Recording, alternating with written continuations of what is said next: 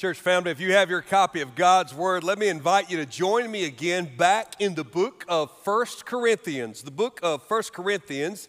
And if you find the book of First Corinthians, it is a letter in the New Testament immediately following the book of Romans. I want you to find the third chapter, First Corinthians chapter 3 as we begin a brand new sermon series this morning, walking through this book that we entered a few months ago. We paused to spend some time in and around the resurrection story. And for many of you who may be guests, we now re enter into our normal preaching pattern where we walk through a book verse by verse, line by line, word by word, hoping that we can milk God's word of all of its nutrients for you and for me. I want to begin a new series simply entitled follow the leader. You learned this game as a child. If you travel to Ludington, Michigan, and you go to the Ludington City Park, you will find a bronze statue of children playing Follow the Leader. The man who donated the money for the statue wanted to do so to artistically say that children are our future. And the statue is a series of stones with the statue of children uh, on them, and one stone is left empty so that a child or even an adult, a passerby, can jump in and be a part of the game. You know how the game works, right? Somebody's designated as the leader when you play follow the leader. And you do what they do. If they skip, you skip. They hop, you hop. They jump, you jump. They turn left, you turn left. They turn right, you turn right. Well, sometimes. This week, after all of our Easter activities had completed and your staff and I spent some time debriefing after Tuesday's long staff meeting day. I drove to my home state to see my grandfather. I hadn't seen him in several months, and he is uh, in his mid 90s, and I'm trying to see him more consistently over the next few months and hopefully years as the Lord would lead. Uh, but uh, I had one of those priceless evenings where we sat around the dinner table at his kitchen table where I sat as a little boy and adored him. And he's a master storyteller. He's hilarious. He has a great sense of humor, and he was telling me a story. He was born and raised on a dirt farm in nowhere, Mississippi, not far from Newton, Mississippi, which is not far from Meridian, Mississippi. But after the Depression, there was no money and no industry. And so, as a very young man, he migrated to Birmingham, which is the Pittsburgh of the South. Birmingham, Alabama, is named after Birmingham, England, because Birmingham, England is the steel production center of England. In Birmingham, Alabama, is where a great deal of steel is produced. That's why it's called the Pittsburgh of the South. And so both of my grandfathers worked in the steel industry in and around uh, this, the city of Birmingham. So my grandfather went there to get a job because he had a brother who had gone before him and he needed a driver's license. They never had a car. He grew up riding a wagon to church. He was born in a home like many of your grandparents. But he knew he needed a driver's license, so he thought he knew how to drive, so he signed up for a driver's test. Word there know that you know how to drive before you sign up for the test. He said he was on Ninth Street in downtown Birmingham, and the gentleman from the DMV office was sitting in the passenger side, and he said to him, Mr. Horton, up here at this light, turn left. Well, my grandfather thought he was giving the orders. So when he got to the light, regardless of the fact that it was red, he turned left. Almost caused a wreck. The man said some choice words, made him stop the car, got out, and said, I'm going to walk back to my office. You come back when you learn to drive. He said, Sir, you told me to turn left. He said, I did, but assuming that you knew you couldn't do it until the light turned green, thus, I'm not getting back in the car with you until you learn to drive. Don't always do what somebody tells you to do literally. Every parent in the room, when challenging your children's choices with their friends, has said, Well, if they jump off a cliff, are you going to jump off a cliff? Some of you are raising knuckleheads who would jump off the cliff. We all know that follow the leader has its limitations. When I began the journey of 1 Corinthians with you several uh, weeks ago, and if you're new to Church at the Mill, all these sermons are archived, they're available on our website. But I, when I began that journey with you, I told you that one of the choice, one of the reasons we chose this passage, this text, this letter, is because Paul is dealing in a counterculture with the church. Corinth could not be more worldly. It was an incredibly sinful place. And yet, the world is not foreign to groups, movements, organizations. And so I said to you for several weeks when we were in chapter one in a world of groups, organizations, movements, and agendas, it has never been more important for the church to be the church, to be distinctive, to not try to be the culture, but to try to influence the culture, to be counterculture when the culture is sinful, to love the culture but to love the culture with Christ, to be convictional. I would say in beginning this new series that we also know we live in a world of failed leadership. We see failed leadership all around us. And when the world is filled with failed leadership, leadership in the church should look different. Now, you may say, oh, well, this is going to be a series for leaders. Pastor, I'm, I'm not a leader. If God has blessed you with a wife, you're a leader. If God has given you children, you're a leader. If God has ever burdened your heart for somebody that you know who needs Christ, guess what you are? A leader. Spiritual leadership matters. Why does it matter in our lives? I, can't tell you how many times someone will come up to me and say, Pastor, I have a cousin, I have a sister, I have a friend, I have an adult child, and they're living in another community. And I know they're a Christian. I know they have a deep faith. I, I, I genuinely believe that they are in a right relationship with Christ. But oh, they're struggling so much. And I just wish they could find a church like ours in their community. I just wish they would get connected to a group of believers in their community the way I'm connected with our community. In layman's terms, this is what they're saying. They're saying, My loved one, my friend, my cousin, my adult child, my loved one who I'm burdened for has Jesus, but does not have solid, sound spiritual leadership in their life, and they're suffering for it. And that's actually really true. I mean, second only to the decision to give your life to Christ, if you ask me to narrow down a handful of very important decisions that a Christian makes, one of those that has to be at the top of the list is that a man or a woman who is serious about finding and following Jesus is also serious about finding and following healthy spiritual leadership. Why? Well, really quick, kind of a theological foundation for this series. One, we need it. We must have spiritual leadership. We must have spiritual leadership in our life. We have to have it. Two, we are called to submit to it. In, in other words, in our life, we know that we're called to submit to spiritual leadership and to be a blessing to those who are given it, to hold them accountable, but then not to esteem them, to emulate them, to follow their lives. Now, not Paul, but the writer of Hebrews probably captures this best when he says, Remember your leaders, those who spoke to you the word of God. Consider the outcome of their way of life and imitate their faith. So, the writer of Hebrews, and we'll see today, the writer of 1 Corinthians, Paul, is saying, It matters that you care whose leadership you're following how you relate to them, how you view them, and how you emulate their life. A little bit later in this same chapter in Hebrews 13, the writer of Hebrews says, Obey your leaders and submit to them. But not because they're special, not because they're smarter or they're more spiritual, they have a direct line to heaven. That's never mentioned in the scripture. He says, Obey your leaders and submit to them, for they are keeping watch over your souls as those who will have to give an account. That's some pretty strong language for people in ministry.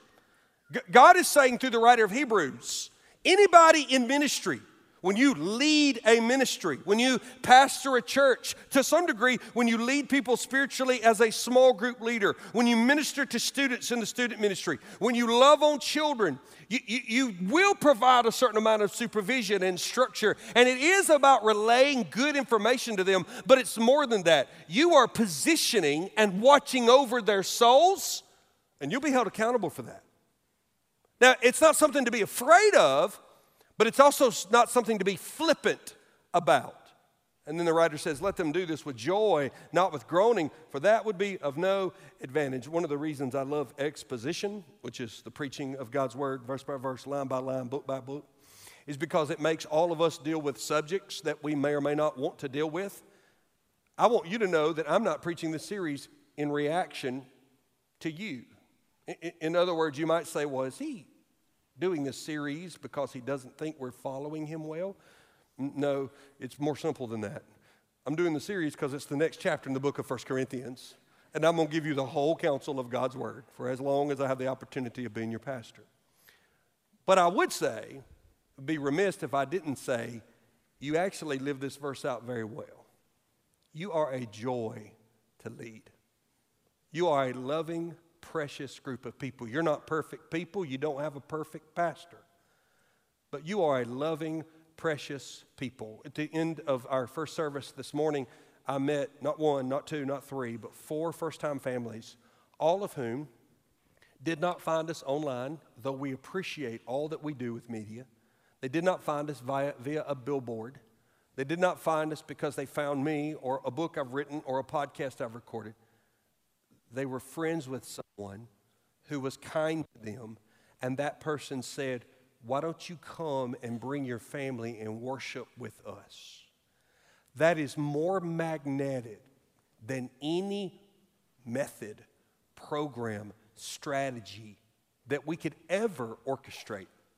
And so I would say that part of me is enjoying this series because I enjoy the fruit of leading a people who are a joy. But this might not be your last church. We have a ton of students in this room.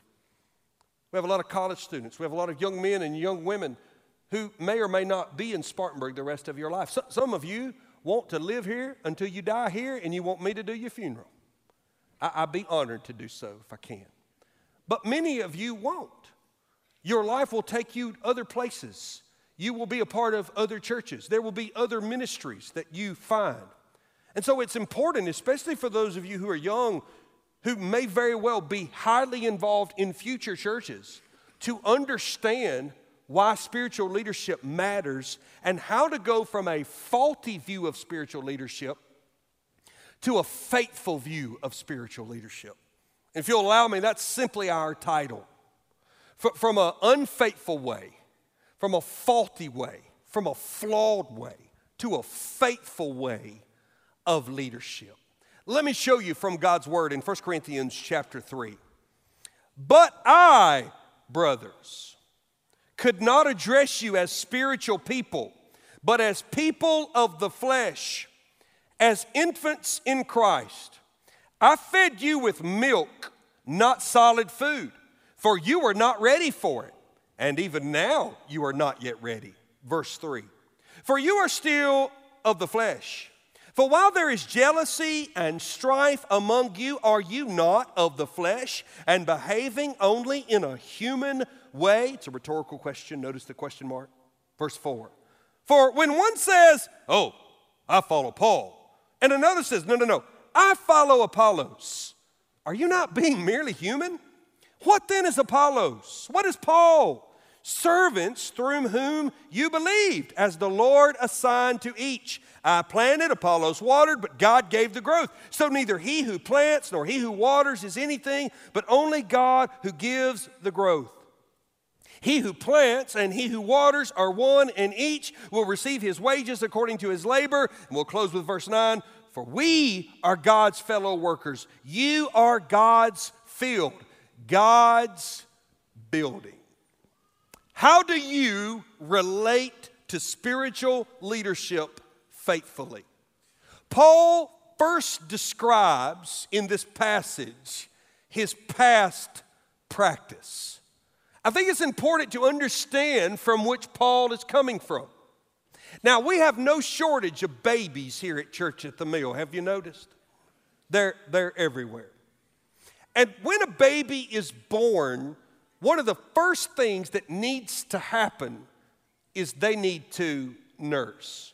And not to be critical of babies, but honestly, they don't do much for a while. In fact, they really only do three things. One of them's kind of gross, I won't mention it. But the other two are eating and sleeping. Some of you are like, I'm married to a baby. That's what my husband does. They eat and sleep. Now, what pediatricians would tell you, and I certainly am not an expert in childhood development, but what pediatricians would tell you is that one of the reasons that babies really only do the other gross thing, but then they eat and sleep, is because their bodies are growing at an incredibly rapid rate. The growth from the day of your birth to your first birthday is exponentially more than any other year in your life. I, I, I, mean, it is amazing to hold an infant, but they feel incredibly delicate. I, I know I was never comfortable with that, but hand me a one year old and you drop them, they bounce right back up in your arms. Their fat rolls have fat rolls. When you see the difference between a newborn and a baby boy or girl who is one, it is fascinating. And it's because for about 12 months, they've been doing the gross thing and eating and sleeping. And the first thing that babies eat is not food, it's, of course, milk. They nurse within moments of their birth now, or at least it's good for them to. And whether it's mother's milk or a formula, their diet is primarily liquid exclusively liquid initially, but then primarily liquid for a long time. And we all know why. Their digestive tract cannot handle solid food, their mouths cannot handle solid food. They don't come into this world with any teeth or even the ability to chew or digest food. It would not only risk the baby's life, it would certainly choke them and make them ill if you tried to force solid food into the mouth of an infant. Well, this is not new. This isn't something that modernity has figured out. This has been around since babies have been around. Since Eve had the first children, this has been very normal. So, Paul and other New Testament writers take this real obvious illustration and say, this is also the way it works spiritually. When you get saved, you are not a mature Christian. Let that sink in for just a moment, because some of you are awful impatient with baby Christians. When you get saved, the Bible categorizes you as a babe in Christ because the Bible uses birth terms to talk about salvation. Jesus coined it. Nicodemus comes to Jesus. How must I enter the kingdom of heaven? Jesus said, Nicodemus, you must be born again. Nicodemus takes it literally. It doesn't make any sense. He understands it's not physically possible. And Jesus then clarifies Nicodemus, I'm not talking about your physical birth, I'm talking about your spiritual birth.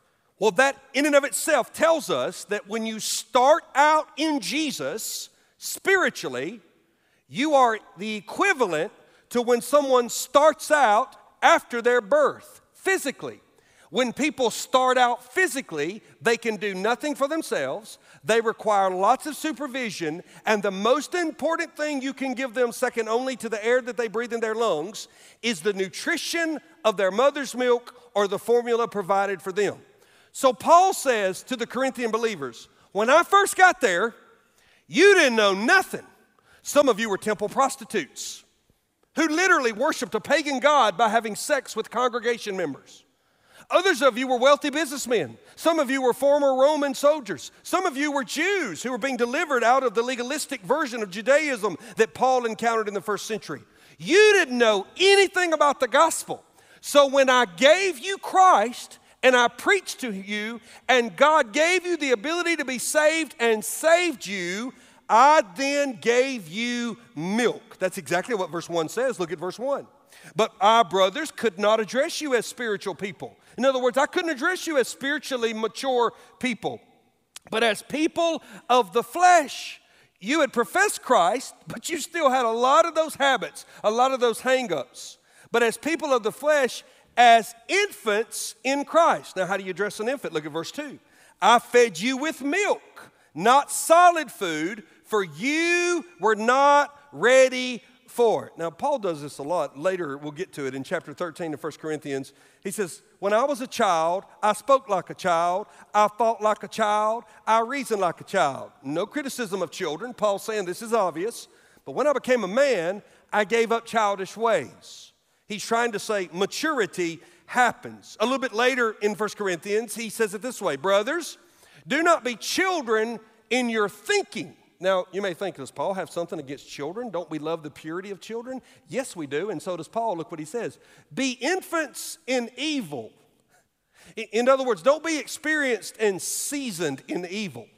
Be pure and innocent in evil. Every baby on this campus today has a sin nature, but by the fact that they've been on earth less than the rest of us, they've sinned less. They know less about sin. There is a purity and a naivety about children that we adore. We let them get away with saying stuff that we can't say because we understand they don't understand the nuances of language or the implications of what it is they mean. So Paul says, when you see the innocence of children, you be that way in relationship to evil. But in your thinking, don't be childish, be mature. Paul says, This is what I had to do for you by way of application. Be patient with people when they first come to know Jesus. Nobody gets saved and becomes spiritually mature on the same day. Let me ask you a question. If you've been walking with the Lord now for a year, five years, 10 years, and you would say today, Pastor, I'm not perfect, but there's this faithfulness in my life. I, I, to the best of my ability, I'm trying to follow Jesus. Wouldn't you say you're a different person than the day you got saved? Of course you are. The Holy Spirit, time, maturity, experience, your failures, your successes, all are used by God to shape you into the woman of God that you are, into the man of God that you are. Give people the liberty to go through that. Now, I don't in any way mean that we water down what sin is, that we don't ask people to repent, that we don't demand that God wants us to live a life differently. I would say to the brand new Christian, if there's something in your life that is obvious, obviously disobedient to God's word, then by God's authority and His grace, you have to turn from that. I, I understand that.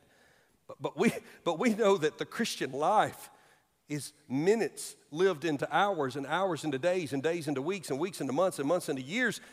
And that, that day by day journey of walking with the Lord leads to that maturity. Don't be afraid to give them milk when they need milk. This is what Paul did. The writer of Hebrews, though, points out something about this. He says, For though by this time you ought to be teachers, you need someone to teach you again the basic principles, the oracles of God. You need milk, not solid food.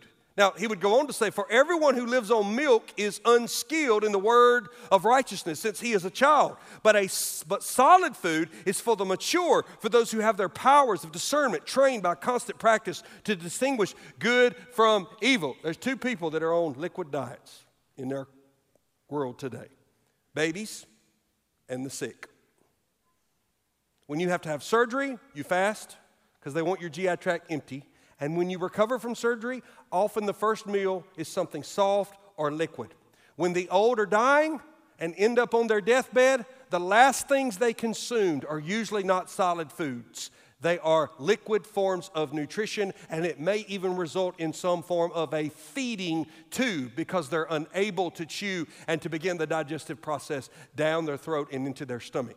And so, the only two people that are living off of a liquid diet, barring someone who's doing a fast for health reasons, are infants and those who are not well, who are sick, recovering from sickness, are dying.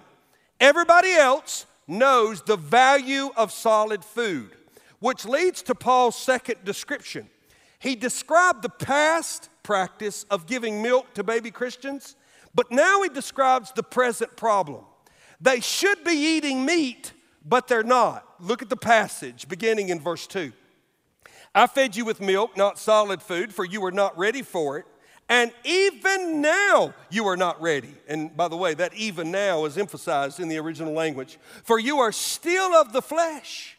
For while there is jealousy and strife among you, are you not of the flesh and behaving only in a human way? Now, how they're behaving, look at verse 4. For when one says, I follow Paul, and another, I follow Apollos, are you not being merely humans?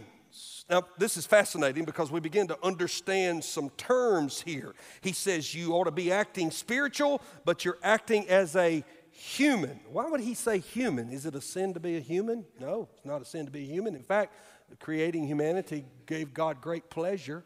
He created us in His image. We don't believe the scripture bears out that we're highly evolved animals, that we're made differently, that we have a soul and a consciousness and a moral compass and a desire to connect with our Creator God. The animal kingdom is a blessing to us, but animals are different than humans. It is not a bad thing to be a human. Jesus came to redeem humanity. We see a very godless, worldly agenda that almost resents humanity. That's not what the Bible teaches at all. The Bible celebrates the growth of mankind, the having of children, the propagation of population is a biblical thing.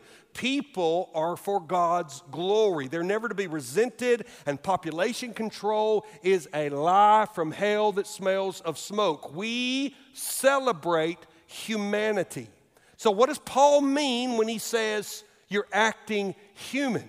Well, a human without the Spirit of God will always end up acting counter to the Lord. Left to our own demise, we don't drift toward the Lord, we drift away from the Lord.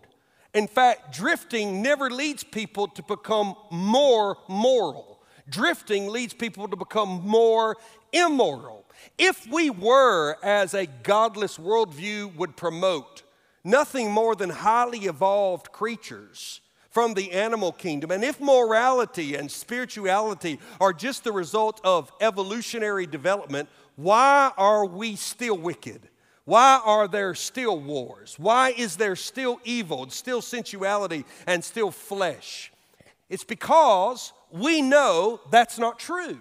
We are not highly evolved animals who have developed some sense of spiritual conscious above the animal kingdom. No, we are human beings created in the image of God, and sin has severed that relationship meaning our only hope to overcome sin and to live a life that fulfills the purpose of God in our life, which is to bring Him glory, is through a right relationship with God, which comes when the Spirit of God lives in us. Now, when the Spirit of God comes to live in us, then we walk according to the Spirit and not according to the human.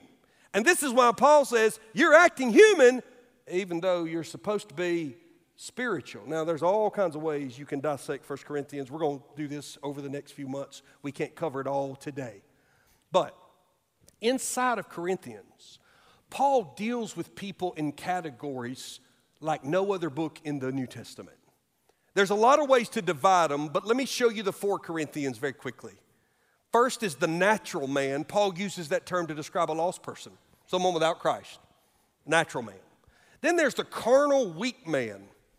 This is a baby in Christ. They've come to faith, but they're not strong spiritually. Someone comes to me and says, Pastor, I've been struggling with alcoholism. I'm giving my life to Jesus. I'm not sending them to the bar to evangelize. They're not ready. They're not ready. The third one is someone who is carnal yet willful in their rebellion. This is someone who professes Christ, has even bore fruit of showing Christianity in their life, but right now they're in sin and they're in a bad place. They ought to be mature, but they're not. And then finally is the spiritual man. Paul would use this as a reference to a woman or a man whose life is not perfect, but it is characterized by strength, consistency, faithfulness. Now, now, now this is where we get into the present problem. Paul's saying, You guys are fighting over who's your preacher. Some of you are saying, We're in the Paul camp. We worship at the personality of Paul.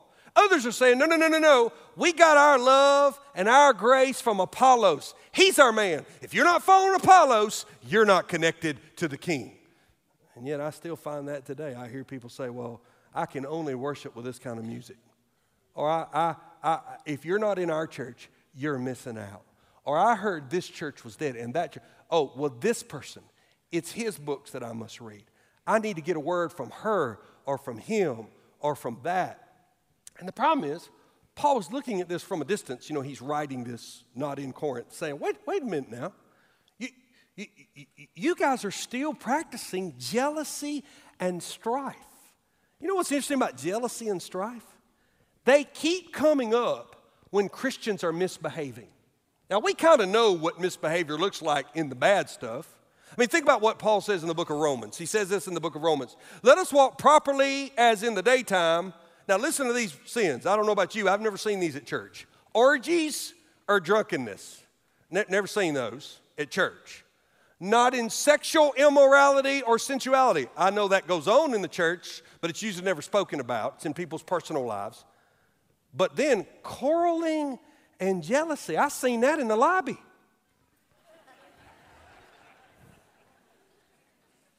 We, we kind of camp on, well, I'm, you know, I'm, I attended an orgy in a while and I don't get drunk anymore. I love my wife, I must be good. But then there's quarreling and jealousy among Christians. There, there's another reference. Paul goes on to say in 2 Corinthians 12 20, For I fear that perhaps when I come, I may not find you as I wish, and that you may find me not as you wish. Mom and dad, let me translate that. When I get home, Things are not going to go well if this is not done. You're not going to be happy, and I'm not going to be happy. When I'm not happy, you're definitely not going to be happy. This is what Paul's saying. That perhaps there may be quarreling and jealousy, anger, hostility, slander, gossip, conceit, and disorder. Paul is saying the world's full of this. Let me tell you what this is. Let me read the sentence again quarreling, jealousy, anger, hostility, slander, gossip, conceit, and disorder. This is reality TV. This is what gets people's attention.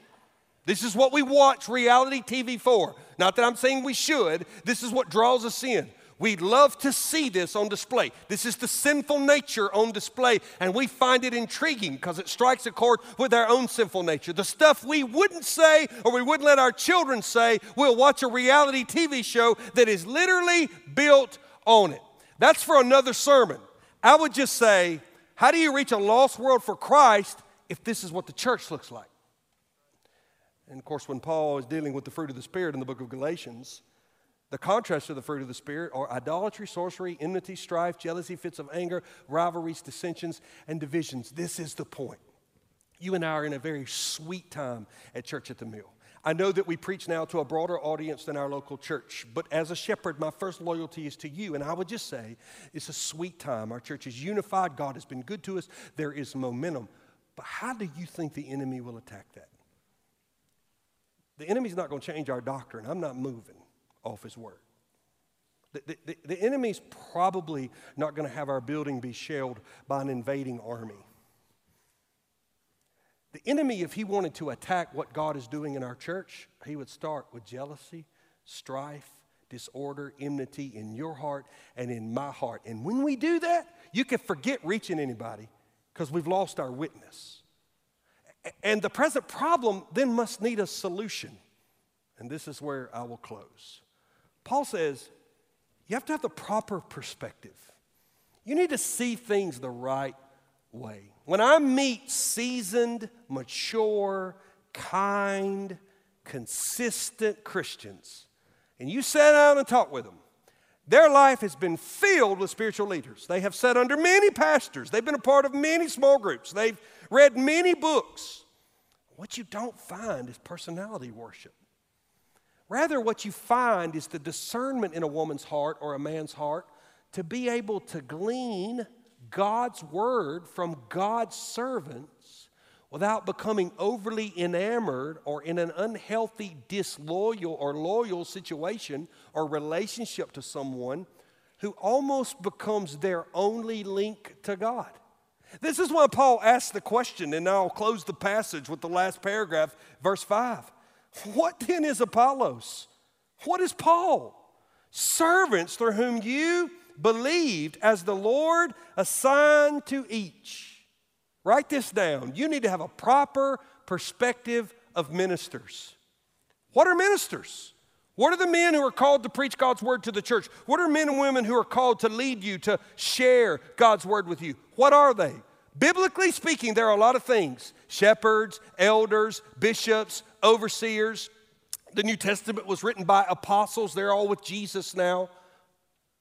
But at the end of the day, at the core, they're servants. That's what Apollos was. He was just a servant. Acts tells us about him. Acts says, Now a Jew named Apollos, a native of Alexandria, came to Ephesus. He was an eloquent man, competent in the scriptures. He had been instructed in the way of the Lord and being fervent in the Spirit. He spoke and taught accurately the things concerning Jesus. So the Apollos was a good guy. Paul's a good guy. But Paul ultimately says Apollos and Paul, they're just servants. If I ask you about a great restaurant, and I go, hey, you ever eaten at such and such or so and so? I'm thinking about taking Laurel out. She's been behaving lately, I'm gonna take her out. And I ask you about it. If you say anything good or bad, it's about the food. That's why I go to a restaurant. I mean, the decor is nice, the ambiance is meaningful. I'm going to eat. Okay? I don't go to dance. I, I, I'm not going to meet people, though I enjoy talking to people. I'm going to eat. That's what I do at a restaurant. Okay? I'm going to eat. So if I ask you about a restaurant, you're going to assume and you're going to say, oh, the food's great. You should go. You're not going to talk to me about your waiter or your waitress unless it's really bad. And then you may say, food's good, uh, the wait staff is iffy, or sometimes the food is slow, but it's really good. Because you know, I'm asking about the food. The reason you wouldn't go on and on about the waitress is because number one, you can't assume I'm going to walk in on the very night that that waitress is assigned to serve us. Waitresses and waiters come and go, it is a fluid career. You're talking about the food because the food is what you go for. Why in the world do we elevate or beat down the waiters and the waitresses in the kingdom? and not talk about the food. We want to serve up the food. We want to give people the Word of God that's not milk, that's solid. And so ministers need to be servants, not celebrities. Servants, not celebrities. And by the way, this is why the future of our church will involve many more campuses, but all of them will be led by a man who will preach. You may or may not know this. If you're watching on live stream, you know this. The internet crashed this morning, an internal hardware issue. We have no idea. It went down. They'll fix it. We have really smart people. But I'm so thankful that that doesn't mean Woodruff couldn't worship today. They got a preacher. Screens don't pastor people, people do. And how do we raise up the next generation of preachers if we don't give them pulpits to preach in? And how do we not adore personalities if we keep pushing the same face in every form of media. And so they're servants. Paul says we're just servants, which gives you the proper perspective of maturity. How does maturity work? Has anybody thought about putting on a bathing suit? It's be- beautiful this week. When I wore shorts for the first time this weekend, me and Laura both looked at our legs and we were ashamed. I know that when I fill out a census or a report, it says, you know, ethnicity, I check white. There should be a really white box. like I'm white, white. And hers was white as mine. I don't tan. I have a red hue I get to, but I don't tan. And I don't care what my legs look like anymore. I really never needed to. But the point is, they are white.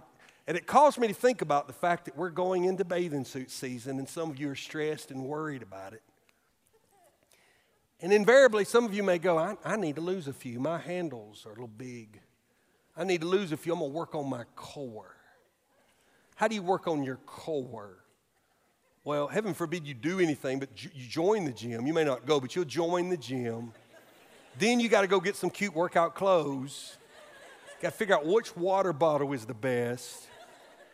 Then you go and then you hire a trainer and the trainer tells you, if you don't do what I tell you to do in between our sessions, it doesn't matter what I tell you to do. You go, You're right, I'm with you. Then you post a picture with your trainer. And then you look the exact same in your bathing suit you did last summer. Do you know why? Because you really can't build your abs. That's not what you do. Even if you do the work, if you have a full core regimen where you do all the setups you can do and all the different movements that you can strengthen your abs and tighten up and firm and do the things you need to do, you really never build a muscle. I used to be into powerlifting. I never built a muscle in a weight room. You actually tear it down. You tear it down, and then God has programmed your body to build it back. You know who grows people spiritually? God. I've never grown anybody.